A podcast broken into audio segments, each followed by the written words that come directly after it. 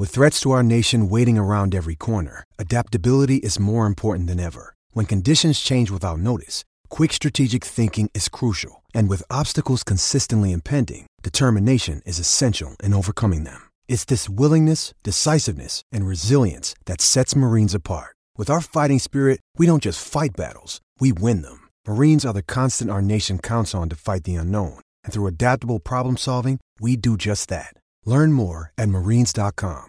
Yeah, some beautiful weather across Tasmania over the next few days. 7.34 on this Friday morning and Tassie Thoroughbred Racing is back under lights and joining us from Tas Racing is the great man, Matty Reid. Hey, Snap, welcome to the show. Morning, Breno. Morning, Flash. G'day, Good Snapper. to see you. You Uh, getting te- any runs, mate? That's what I want to know first. Uh, yeah, no, we're away. I've had a couple of half centuries to open the Gee. season.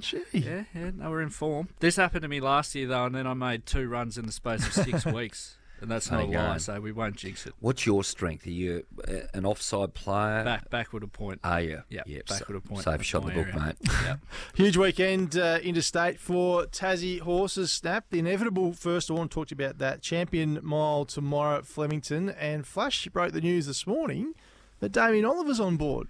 Incredible. Love that. Yeah, we do, we do. There's a f- fairy tale in that, isn't there? Obviously, Ollie's uh, sort of hanging up the, the saddle soon enough. But yeah, the inevitable, he's kind of had a, an indifferent prep. He was awesome first up, and then things haven't really gone to plan.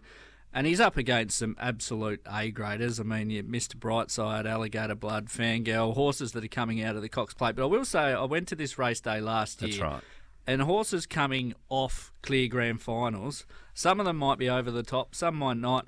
They sort of hit reset a little bit after his last run in the Toorak with the inevitable and said, We're going to this race. Uh, D. Oliver's going to ride. And here we are. There's only a small field, so bad luck shouldn't be an issue. So And, and look, that Caulfield record is an issue. I think it's had four starts there. It's never run a drum. Yeah, um, it's won a couple of times at Flemington down the straight, albeit, but you do feel like the the bigger track at headquarters might. So I think twenty three dollars is a very good price. Now we've got some good ones in there, don't we? I mean that that let's not lose sight of that, Mister Brightside. You know, it's a good feel, but I love this having Ollie on. I think that's tremendous. Who, who's been in decent form, a couple of winners over the carnival so far.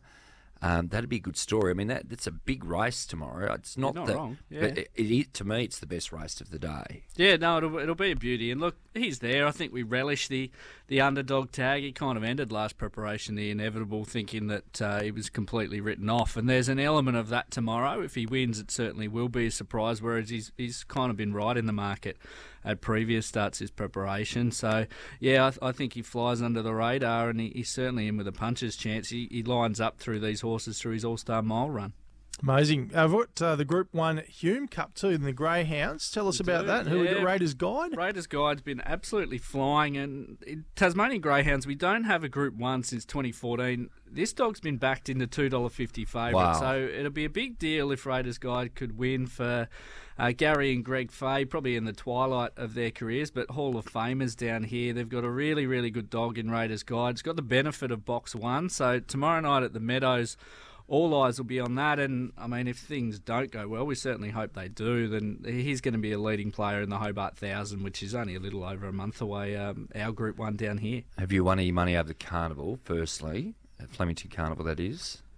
Uh, what did we do? We Tuesday I was all right in Hobart and gave a bit back on the cup. I backed four horses, only one ran in the top ten, so that's how well I did. The reason I ask you is the Hobart Gallops return tomorrow. Um, I'm really interested. I've got my pen ready here for a couple of your tips. Yeah, I'm actually a little bit nervous about giving the tips out uh, here, Flash. We, we've had two weeks of giving the tips. The first week I went bang bang, two collects. Didn't hear from the boys. Last week I gave a tip. And I don't even reckon it crossed the line, and Breno texted me sacked. so that's the kind far. of feedback Yeah. loop that we're running with. Really good program in Hobart tomorrow.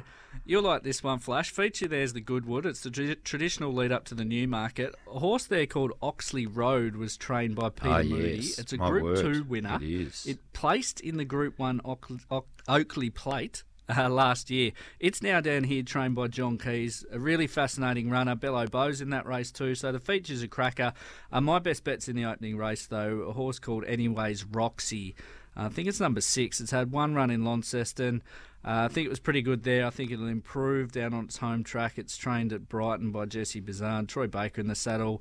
Uh, they had a winner on Tuesday in Hobart. Yep. I think it'll kick us off uh, on a good Saturday afternoon. Another big crowd out at Hobart too. It'll be a really good day of racing. Very nice. And tonight we've got the Dynamo harness race. Uh, that's exciting. 30 plus sporting clubs involved. Almost half of them will walk away with prizes, Yeah. cash or vouchers. That's pretty exciting. Yeah, absolutely. It's going to be a terrific night there. A new concept for Tas Racing. So it's a sprint series concept. So there's eight races over the 1120 metres, maximum of six horses per race.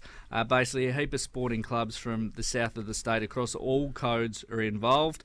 Uh, you get basically a horse per race if you win, thousand bucks for the club. Thanks for coming. Uh, there'll be a lucky loser draw where you get $500 vouchers and, and just a good night out on the track. So hoping to get sort of three or four hundred people there associated. A lot of them coming to the races for the first time, and, and also a, a new concept in terms of the races itself. So really excited to see how that goes. The first running of the Dynamo.